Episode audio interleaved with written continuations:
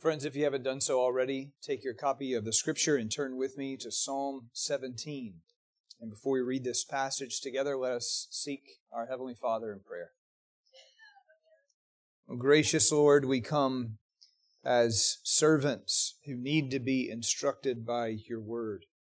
And we pray for the awakening power of your Spirit to open our eyes, to give our hearts receptivity to the truth we pray that you would make an indelible impression upon our soul with your word that is living and active and sharper than any two edged sword.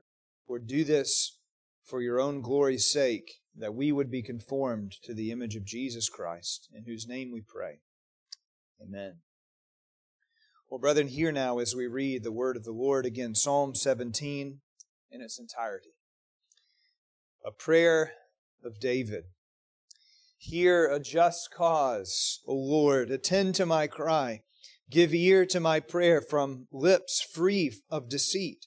From your presence let my vindication come. Let your eyes behold the right. You have tried my heart. You have visited me by night. You have tested me, and you will find nothing. I have purposed that my mouth will not transgress with regard to the works of man. By the word of your lips I have avoided the ways of the violent. My steps have held fast to your paths. My feet have not slipped. I call upon you, for you will answer me, O God. Incline your ear to me. Hear my words. Wondrously show your steadfast love, O Savior of those who seek refuge from their adversaries at your right hand. Keep me as the apple of your eye. Hide me in the shadow of your wings from the wicked who do me violence, my deadly enemies who surround me. They close their hearts to pity. With their mouths they speak arrogantly. They have now surrounded our steps. They set their eyes to cast us to the ground. He is like a lion eager to tear, as a young lion working in ambush. Arise, O Lord, confront him, subdue him. Deliver my soul from the wicked by your sword from men by your hand, O Lord, from men of the world whose portion is in this life. You fill their womb with treasure. They are satisfied with children, and they leave their abundance to their infants. As for me, I shall behold your face in righteousness. When I awake, I shall be satisfied with your likeness. Well, thus far, the Word of God. May He bless His Word tonight to our hearts. Well, we've noted several times in our study thus far of Book One of the Psalms that conflict appears to be the major theme. Trouble is everywhere. And the psalmist is recounting his cries for mercy, most often being David, as he's attacked from Saul and Absalom. But occasionally, like last week in Psalm 16, we get a break from the emergency psalms save me, answer me, give ear to my groaning, and so forth. And in those little breaks, the focus is on the greatness of God and His grace into which the Lord has brought the believer that we might commune with Him. Thus, we could say there's really a secondary theme in Book One of the Psalms. In conflict, give me communion, give me nearness to God. Well, tonight we return to an emergency, to trouble, to earnest pleas for vindication that the foe would not get the victory. And yet, in that conflict, David looks to the Lord's covenant mercies and he longs to dwell in the shadow of God's wings. He wants the Lord to arise and defend him, but he wants the Lord to bring him close. Well, let's reflect on these themes and let's see together three things in our passage. We begin in verses 1 to 5 with prayer and defense. Prayer and defense. Notice in this prayer of David that he begins with great urgency. And it's reflected in the staccato shouts for help in verses 1 and 2. Hear, attend, give ear, let your eyes behold. These are impassioned pleas from a desperate and needy soul who trusts that Yahweh is listening. And sometimes, brethren, prayer doesn't start with adoration as Jesus taught us in that great form of prayer, the Lord's Prayer. Oh, Father in heaven, you know, the Father who art in heaven, hallowed be your name. Sometimes the emergency is so dire that we rush into God's presence as a child coming to a father and we scream for help. And that's David's position. And we go on to see in the psalm that David is hunted as though he's a wildebeest trying to escape a stalking lion. He's pursued, surrounded, he's on the cusp of being devoured. And this all from David's perspective is happening unjustly. He's chased for destruction when he hasn't done anything wrong. He's innocent of the charges against him. In fact, not only does David pray forcefully, pleading for Yahweh's immediate intervention, David asserts his righteousness. Verse 1 literally is, Hear, Yahweh, righteousness. And then David adds, verse 2, From your presence let my vindication come. In other words, Lord, show me to be in the right. Verse 2b, let your eyes behold the right. David knows the judge of all the earth will do right. He's a God of faithfulness and without injustice. Therefore, he's praying, Lord, see the wrong. I'm praying to you, verse 1, with lips free of deceit. Now, David is not being melodramatic in prayer. He's not glossing over his failures as we often do. Look at what she did to me and vindicate me. Or look at what he said and vindicate me, even though our sin probably occasioned the wrong being visited upon us. In this case, David is arguing his integrity in prayer. And yet he doesn't champion the justice of his cause with blindness to his own sin. Rather, he submits the whole situation to the tribunal of the judge, the Lord. He says, verse 3 You have tried my heart. You have visited me by night. You have tested me. David is calling for the scrutinizing gaze of God to search him and know him by night. That is, every night. Brethren, do we do this when we have a sense of rightness do we come and bring it to the presence of God knowing that we live before the face of God? David's got a sensitive conscience, and he submitted his conscience and his deeds to God for examination. But under the Lord's searching gaze, nothing has been revealed. That is, the Spirit hasn't brought conviction to David about any particular wrongdoing. In fact, David says into verse 3, as God tests him, you will find nothing. Now, that statement may give you the shivers. How could the God, who, if he should mark iniquity, none of us could stand, how could he find nothing in David? Well, I tell you, David is not saying that he's sinless, for there is no one who does not sin, as Solomon will say later in 1 Kings 8. David is not claiming complete purity. What he means is this in the matter in question, probably the accusation that he's betrayed King Saul, that he's a duplicitous man subverting Saul's authority, trying to kick Saul off the throne. In this matter, he is innocent. David has displayed his loyalty to God and his loyalty to the Lord's anointed, the king Saul. And David's resolved, into verse 3, I have purposed that my mouth will not transgress. Oh, there's something for us to learn by that statement. Fighting sin in ourselves, fighting sin against any violation of the law of God, takes fierce resolution. It takes a tenacious spirit not to tolerate the appearance of sin on our lips we aim to exercise the grace of self control by the Spirit and put to death the misdeeds of the body. When sin seeks to overtake us and reign in us, to take hold of our very tongues, we go to war. We purpose to stand firm and we exert energy, great energy, not to let sin reign in our mortal bodies that we would obey its lusts. You see, David has been in a fight within himself, not to permit transgression to arise, and he's purposed not to dishonor God. But even as he's purposed not to dishonor God, he acknowledges the grace of God working in him. Verse 4 With regard to the works of man, by the word of your lips I have avoided the ways of the violent.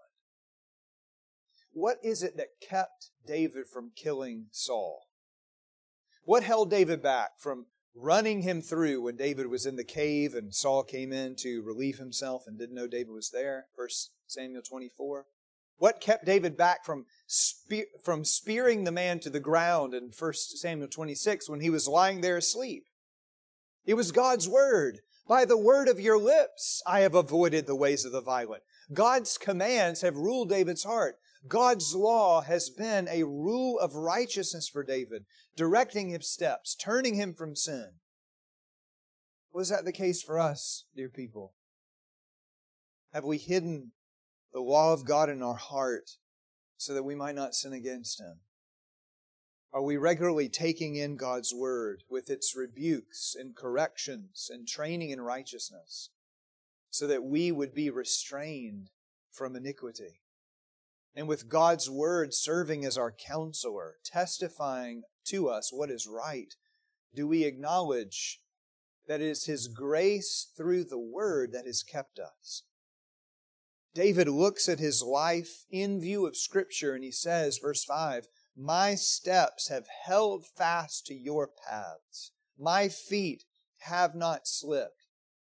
Again, David's not saying he's never sinned, but he's saying in the pressure of this situation, he's held on to the Lord's word, which lays out the path of righteousness. In this trouble, what has David done? He's run to Scripture. And yes, there's been a struggle in David's heart. Go read 1 Samuel. You'll see David wrestling with the internal sins of discontentment and unbelief and anxiety and anger. But in his actions, he is held fast to being faithful to the Lord. So when he comes to pray in this emergency, he's saying in effect, Lord, my cry comes to you from a heart of loyalty. I'm not a hypocrite as I seek your help. I'm committed to your word, so attend to my prayer. Now, brethren, the logic of David's cry should really catch our attention. What's the connection between Yahweh's ear and our faithfulness? What's the connection between Yahweh's ear and our faithfulness? Well, do you remember Scripture says elsewhere, Psalm 66, verse 18, If I had cherished iniquity in my heart, the Lord would not have heard. Or Proverbs 1 explicitly speaks of the covenant people of God ignoring God's commands, refusing to hear his voice, and then going their own way. And then when trouble comes and they cry to the Lord, what happens? Yahweh says, Proverbs 1, He won't answer because these people hated knowledge. They didn't want his counsel in the word. Proverbs 133 Whoever listens to me shall dwell secure. David is a man who's been listening. He's walking by the light of Scripture, and therefore he has the confidence to say, Lord, you know what is right. You know I'm being unjustly treated, so take action and vindicate me.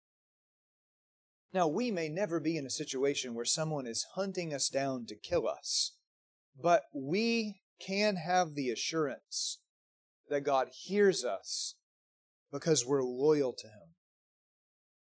But our lives must not be an obstacle to the prayer hearing God. Is that true for us?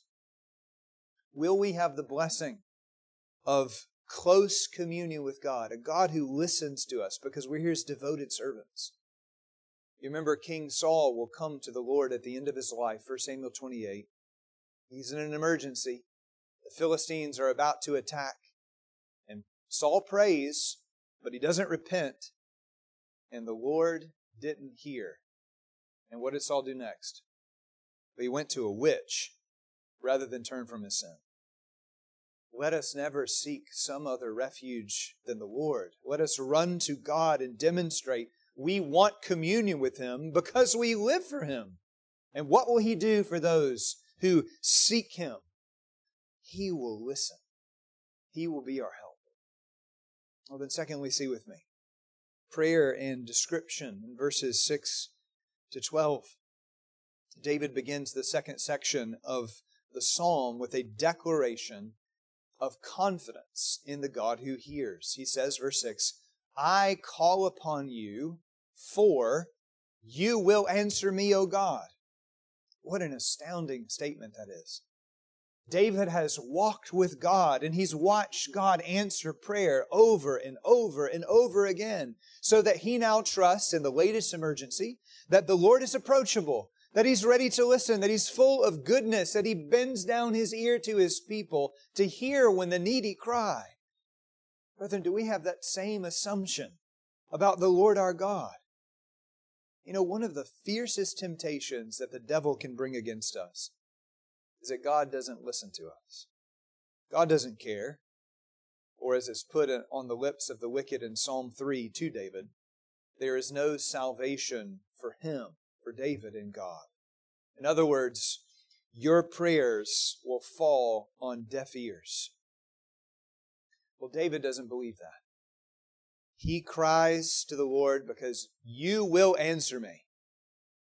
Do we believe that about the Lord? Are we tempted to think that the Lord is deaf to us? You know, one thing that could provoke that kind of hard thought about God is a failure to take note of the Lord answering our prayers. Many of us, if we're honest, we have a really bad habit of praying in our trouble, but then failing to return thanks when the Lord gave us an answer. We don't mentally note our Lord showing us that He listens. We don't establish an Ebenezer. Thus far you have helped me, and I have a monument that you are a God who answers prayer. Further, we can add that we often don't pay attention to the answers to prayer that God gives the whole people of God in the church. You know, one of the greatest blessings of coming to a Wednesday night prayer meeting is the repeated display of God answering prayer. We have brought specific petitions and we have seen the Lord answer. And what does that do for us? It builds up our faith. Well, David likewise, he can look at his life and he can see from the days when he went to rescue sheep from the lion and the bear that God heard him. When he fought Goliath, God heard him. When he was a military leader in Saul's court and went out against the Philistines, God heard him. David can look and see the moments when Saul was trying to kill him and God heard him. So the Lord is his refuge. Lord, I know you hear prayer. And the logic of this psalm is, I keep praying because I know you keep answering. Therefore, in the present crisis, he prays, verse 6, Incline your ear to me. That's the bend down language. Bend, bend down or stretch out your ear to me. Hear my words. And the sense is, Lord, because I know you listen, take action. And then he prays for the action to occur, verse 7 wondrously show your steadfast love. Now, the verb here is interesting. Wondrously show. On the one hand, it highlights the power of our God for whom nothing is too difficult or nothing is too wonderful or hard. He's the God who can do exceedingly abundantly beyond all we ask or think. But the root of this verb literally means to make a distinction. Make a distinction. It's used in telling places in the Exodus account. It highlights how the Lord, in several of the plague scenarios, made a distinction between Egypt and Israel. While Egypt got judgment, the land of Goshen, where Israel was, fell under the special care of the Lord. He made a distinction. He spared them. And that's most strikingly evident in the tenth plague when the destroying angel comes out among the Egyptians and kills the firstborn, and Yahweh made a distinction with Israel, and he provided them a way to be covered, blood that could mark the door so that the angel would pass by. With that background in mind, Yahweh, make a distinction in showing your steadfast love. David's prayer, as one writer put it here, would be this Show yourself, O God, to be the Exodus God again. And make a distinction with me. Show me to be the special object of your care. Be my Savior, because, verse 7, you are the Savior of those who seek refuge from their adversaries at your right hand. Do you see what David is doing? He's casting himself on the unceasing covenant love of God. And he trusts that not only does Yahweh listen, Yahweh pities the needy, the weak, the afflicted. And then David furthers the imagery in verse 8 Keep me as the apple of your eye. Now, we all know how sensitive our eyes are. They require special treatment, don't they? We shield them from the sun. We shield them from flying objects when we're cutting things. We profusely blink. You know, that moment when you go to see the eye doctor and that puff comes in your eye and you blink and you blink and you blink. Or when a little drop comes in and you're kind of freaking out about it and you blink and you blink and you blink. We have a great concern for our eyes. Well, David is praying in like manner for the special treatment of his soul, just like our eyes are delicate. I am delicate. In his language is quoting the Lord's care of his people in the wilderness. Deuteronomy 32, verse 10. Moses says that Yahweh, the covenant God, had encircled Israel. He had cared for them with special food and water and clothing. He was like a mother eagle bearing her young on her wings. And then get this Moses said, He kept them as the apple of his eye. You see what David's doing? When he prays, he's quoting Scripture. So David is saying, Lord, don't just be the Exodus God to me, with great power, making distinction, showing steadfast love. Be the God who walked with his people in the wilderness and gave special care. Lord, hide me in the shadow of your wings. What a beautiful image that is. I'm a little chick. I'm naive, frail, vulnerable, cold, I'm lost. And you're loving enough to shield me, feed me, give me warmth, and drive away the threat. Lord, your love is tender and it's attentive. David is asking God to give him this kind of protection, and he does so because he knows God is tender. He knows God abounds with compassion and he's full of mercy and warmth. Again, brethren, is that what we believe about our Father? I know I've quoted John, Owen, John Owen's words to you before about the love of God and the way that we should view our Heavenly Father, but they bear repeating here. John Owen is encouraging us in his famous book, Communion with God, to eye our Father in love, that our Heavenly Father is full of love, and we should ponder his free, eternal, and unchangeable affection to his people. And he says this unacquaintedness with our mercies, our privileges, is our sin as well as our trouble. Unacquaintedness with the fact that the Father loves us and cares for us is our sin as well as our trouble. And this makes us go on heavily when we might rejoice, and to be weak where we might be strong in the Lord. We're tempted, Owen says, to doubt our Father's goodwill toward us, to think He doesn't really like us, or He's put out with us, or there's no sweetness at all in our Father toward us. But that is the furthest thing from the truth. For Owen says, and I quote, to secure us in His love, there is not anything that has a loving and tender nature in the world which God has not compared Himself to. He is a father. He is a mother. He is a shepherd. He is a hen over chicks. David believes that God has this kind of affection, that God is ready to guard and keep his people, that God is willing to take his people under duress into his warm embrace and shield us from the foe. Well, do we believe that? Do we cling to the truth that our Father loves us? How do we know he loves us? He sent his Son to save us. Indeed, when we were blinded by the devil, the Lord sent his light to shine into our hearts to give us the light of the knowledge of the glory of God in the face of Christ. Now, this loving protection isn't for everyone. It's for those who seek refuge in the Lord, those who call upon his name. Was that us? Do we seek the God who is love, the God who hides his people in the shadow of his wings? And then to further provoke the Lord to compassion. David launches into a description of his deadly enemies around him. Verse 9. They are men without pity.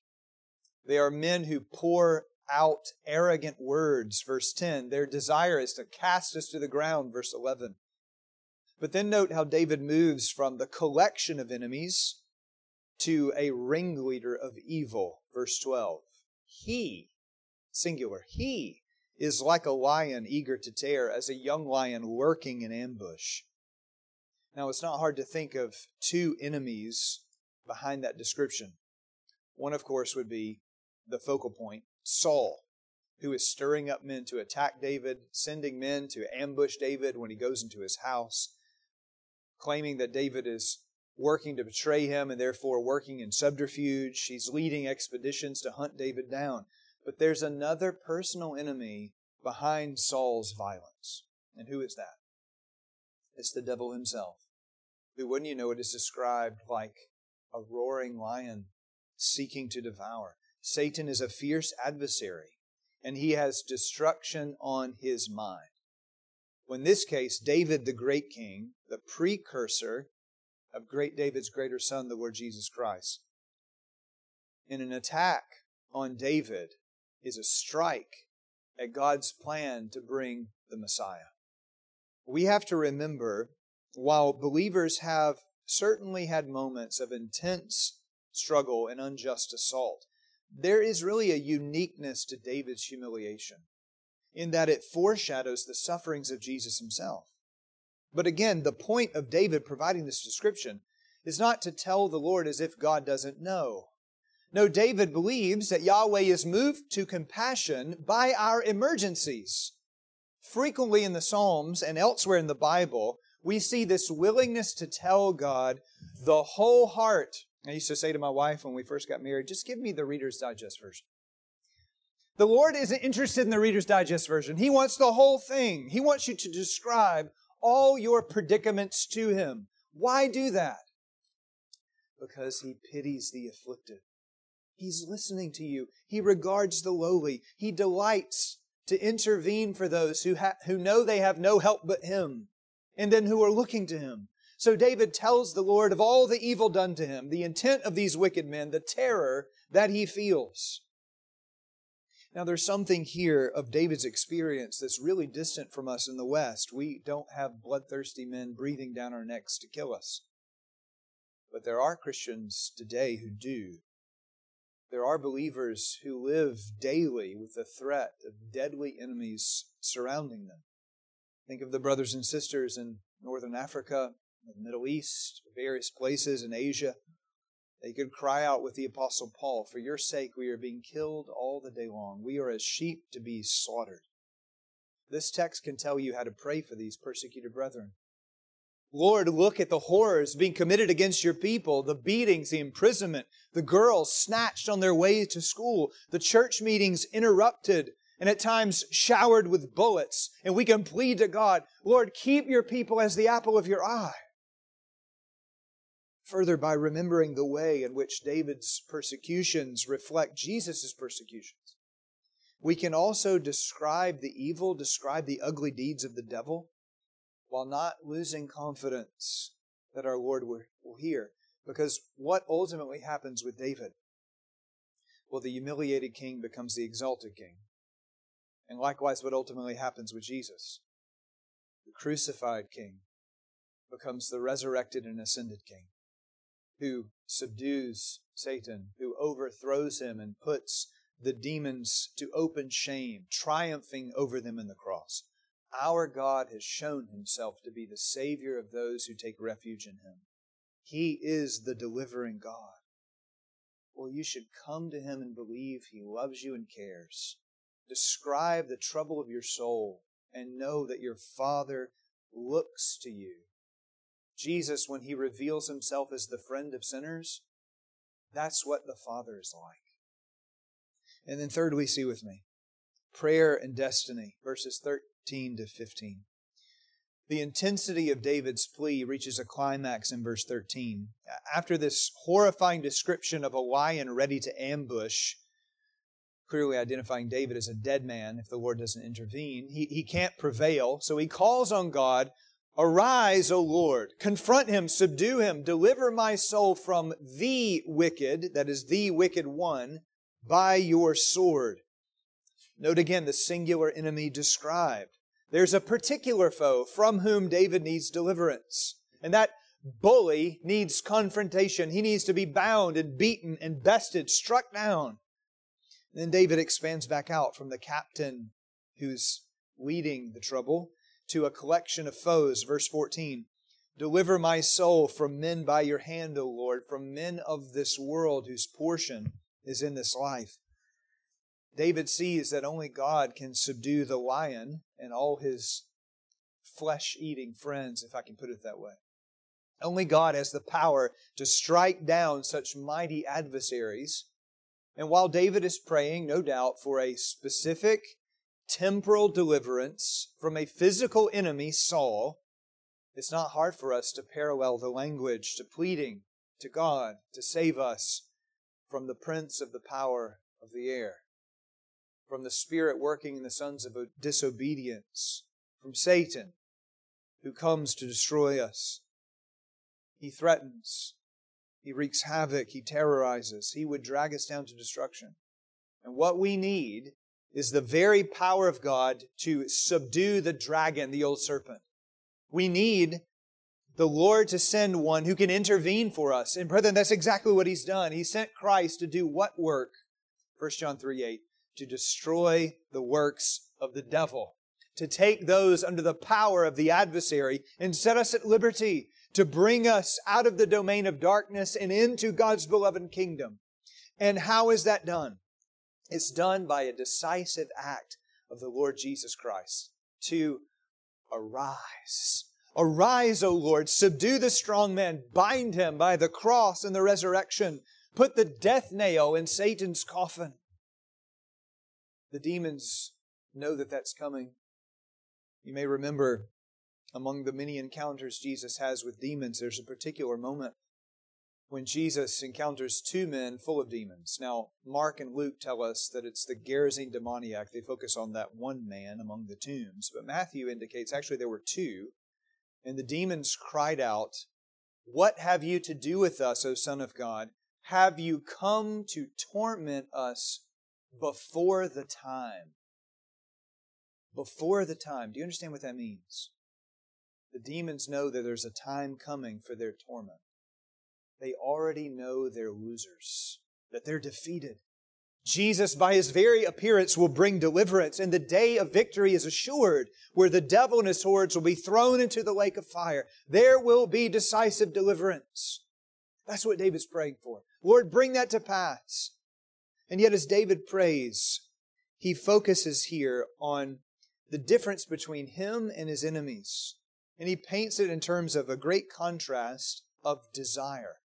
Verse 14 These men are men of the world whose portion is in this life. While these wicked men live on earth, they have experienced the common grace blessings that God gives to people. Remember, the, the sun rises on the evil and the good. God sends rain on the just and the unjust. Well, in like manner, these wicked men have tasted the goodness of God in having children. God has given them a posterity. He's given them families and an abundance to pass on to their children. So that into verse 14, they can leave their abundance to their infants. These men live for this world and the abundance that they can collect, store up, and then pass on to their sons. So much of Saul's beef with David is Saul trying to protect his legacy. He wants to go down in history as a man with a dynasty, a man with a kingdom to leave to his sons. And that's the sense behind the phrase that these men of this world are satisfied with children. Now, in contrast, David isn't saying it's wrong to delight in children. Children are a heritage from the Lord. But these wicked men think life is all about having kids and leaving your stuff to them. In other words, there's nothing beyond the material treasures of this life. Life is about wealth and watching your children enjoy your wealth. Now, is that a problem with people today? Well, people are caught up in accumulating stuff and then arguing about who's, who gets to enjoy it. You should ask Joe sometime about the detailed legal disputes over the portion of the men of this world. Ask him about how many of the children fight to get their share in daddy's stuff or mama's stuff.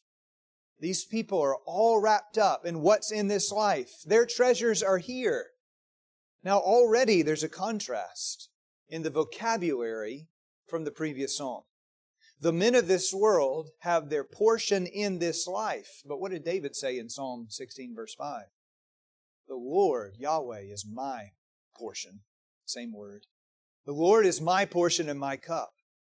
You see, brethren, the crucial difference between the wicked and the godly is this. The wicked are captivated by the world and its stuff. They either have it and indulge in it, or they pine for it that they might covet more and more. But the godly delight in the Lord. The godly find their great joy in knowing the Savior of the world, knowing the, the King over all. that's why they can say when death comes, to die is what? It's gain. Because to, to depart and be with Christ, in the words of the Apostle Paul, is very much better. Wicked men are too easily satisfied. To use the language of C.S. Lewis in his book, The Weight of Glory, he talks of the description of the foolish men of this world who are like petulant children who would rather play with mud pies in a slum than have a holiday at the sea. Men of this world are too easily satisfied. But David is satisfied with something else. Verse 15 As for me, I shall behold your face in righteousness. When I awake, I shall be satisfied in your likeness. There's so much to ponder here, but here's what David is saying. He's telling us that the men of this world find their greatest joy in establishing an earthly legacy. David finds his greatest joy in seeing the face of God. Now, while David is praying for a temporal deliverance, rescue from Saul, but really here in verse 15, he's looking to a final deliverance, to lasting vindication when he will behold God's face. And it's really impossible to read this and not think about Jesus' beatitude. Do you remember what it is? Blessed are the pure in heart, for they shall see God. This derived from this thought. David is already anticipating a life beyond the grave, a day when this man, full of trouble here, will be full of sanctified, standing in the presence of God and looking upon Him. David's greatest desire isn't for safety. His desire is for communion with God, forever being near the lover of his soul. And he seeks this with a certainty of hope. He says, When I awake, I shall be satisfied with your likeness. What does that mean? What is this awaking that he has in mind? Well, he's referring to the waking up from the sleep of death, both in the Old Testament and the New Testament. Sleep is a metaphor for death. You see this in Job, Isaiah, Daniel, with Jesus' language, and the Apostle Paul. David is anticipating an out of this world hope. So while the wicked men are for this world, David's hope is for another world. A day when he will wake up and be free from the wicked. And when that day happens, he says, What I'm going to be satisfied by is not the fact that mama's there, though that may be wonderful, brethren. I shall be satisfied with your likeness. I will be in your presence. It will be like Moses, who communed with God face to face. I will have an unbreakable intimacy beholding the glory of God in the face of Jesus Christ. The whole psalm begs the question what do we live for? Are we living for the stuff of this world? Or are we longing to behold the glory of Christ? There will be a great day of vindication when enemies are overthrown and our souls are hidden in the shadow of the Almighty's wings. Only believers know this kind of deliverance. When enemies are crushed and there's never ending peace with God.